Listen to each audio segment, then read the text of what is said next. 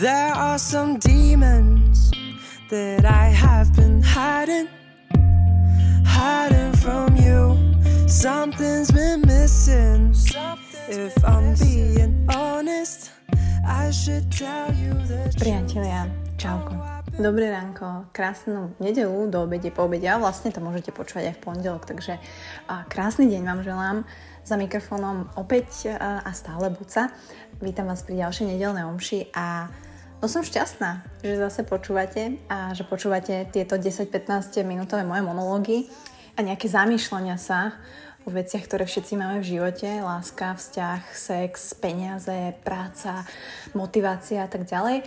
A dnešnú omšu nahrávam večer potom, ako sme teda s Honzikom sa oficiálne zobrali a stali manželmi, aj keď tá pekná svadba ešte nás bude čakať, ale oficiálne som teda Martina Kavalír pre oficiálne dokumenty a moje budúce knižné bestsellery a predsa len znie to dobre, ale teda Maťka Kavalírová a každopádne som Kavalírová. Som žena muža, ktorého milujem a a prvá vec je, že nebola som vôbec v strese, pretože možno sa ma aj pýtali prečo a ešte som ráno chcela ísť plávať a šaty som si vyberala v poluse do obeda, hej, a absolútne som nemala stres a ja si myslím, že to bolo hlavne tým, že som bola o tom presvedčená vnútorne od asi tretieho dňa, kedy sme boli spolu, že naozaj toto je muž, s ktorým chcem stráviť môj život, ktorému verím a naozaj náš vzťah beriem ako vzťah lásky. Reálny vzťah, e, žiadny pseudovzťah. A možno sa tu teraz tak večer aj zamýšľam, že čo je pre mňa dôležité, že čo je dôležité vo fungujúcom vzťahu. Keď môžem takúto otázku sa opýtať takto na nedelu, že čo je pre vás možno dôležité vo vašom vzťahu, či už je fungujúci alebo nefungujúci. A ja som to aj písala v tom príspevku, že pre mňa sa nič nemení, pretože ja ostávam stále slobodnou. A to je možno tá prvá vec vo vzťahu, ktorá by tam mala byť, že či muž, či žena, vy by ste sa mali cítiť stále slobodný, aj keď ste s niekým. Ten pravý človek vám dáva ten pocit slobody, vy ste slobodný človek, ale máte pútok niekomu, koho milujete. To je všetko. Budujete si spoločnú cestu, spoločný domov, spoločnú lásku, spoločnú rodinu, ale ste stále slobodný človek, ktorý býva s niekým, ktorého miluje a naopak. Preto pre mňa manželstvo nie je nejaký brutálny záväzok, že ja teraz samozrejme robím si z toho srandu, hej, že keď sa pohádame, tak rozvod a je to sranda, lebo mám 32 a vlastne som vydatá žena a úplne mi to ani hlava neberie, že toto sa fakt deje, že už táto meta je hotovo a už ide iba 40 menopauza. Ale tá sloboda v tom vzťahu je, je základ všetkého a môže mať rôzne podoby a tu sa zase bavíme o nejakej žiarlivosti, ktorú ak tam máte nejakú vyhrotenú, tak to sú zase nejaké vnútorné issues a démony jednotlivých partnerov a mala som to aj ja tak v bývalých vzťahoch a možno preto sú bývalé, pretože či už ja som žiarlila a to znamená, nemala som, nedôverovala som si, mala som proste nejaké srandy v hlave a necítila som sa s tými mužmi slobodná. Druhá vec je, že v tom vzťahu by ste mali byť naozaj sami sebou. Pokiaľ nie ste vo vzťahu sami sebou a musíte sa mm, pozorovať, musíte sa nejako chovať, aby ste vyhoveli tomu partnerovi alebo nemôžete vyslovene niečo robiť a necítite sa pri tom dobre, toto je tá pointa, že veľa ľudí sa necíti dobre v tom vzťahu, čo robí a kým je. Tak to ja nechcem už nikdy zažiť. Zažila som to takisto a preto opäť opakujem, že asi sú to tie bývalé vzťahy. Pretože som presne riešila, čo by som mala, ako mu mám napísať. Toto nemôžem robiť. Uf, takáto musím byť, teraz musím byť ticho.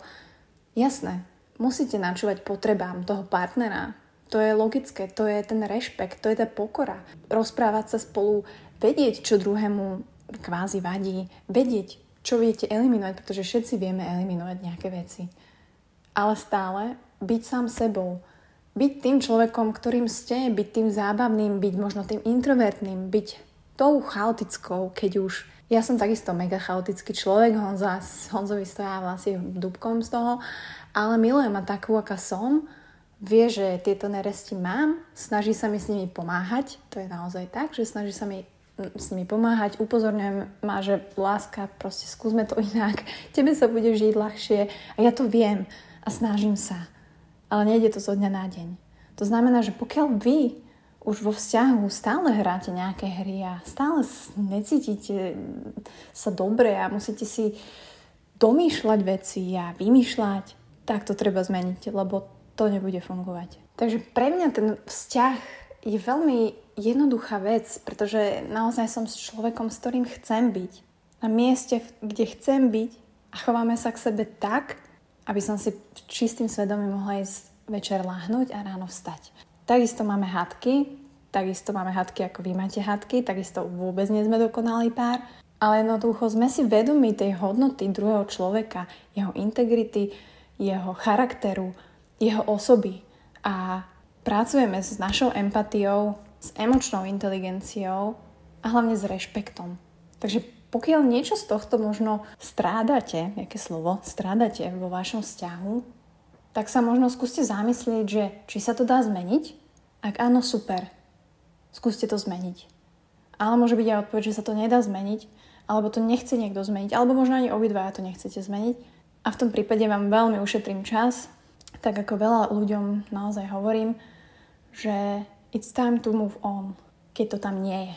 No a posledná taká otázka, veľmi asi ľahšiu nemám. Ako viete, že ľúbite? Ako viete, že toto je láska? Ako viete, že ten, ktorý, s ktorým ste, je ten pravý? A teraz poviem možno takú odpoveď, že neviete, Nevieme to nikto, ale cítime to.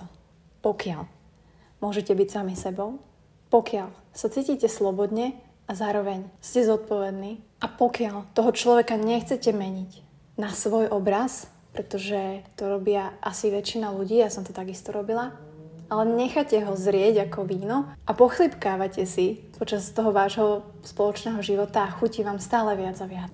Takže pre zdravý vzťah ja skromne odporúčam tri heslá a to nemeniť, rešpektovať a mať rád bez akýchkoľvek podmienok. I am living proof that things do change over time. It was painful, but I still survived. Now I'm gracious, the dark mistress is no longer by my side.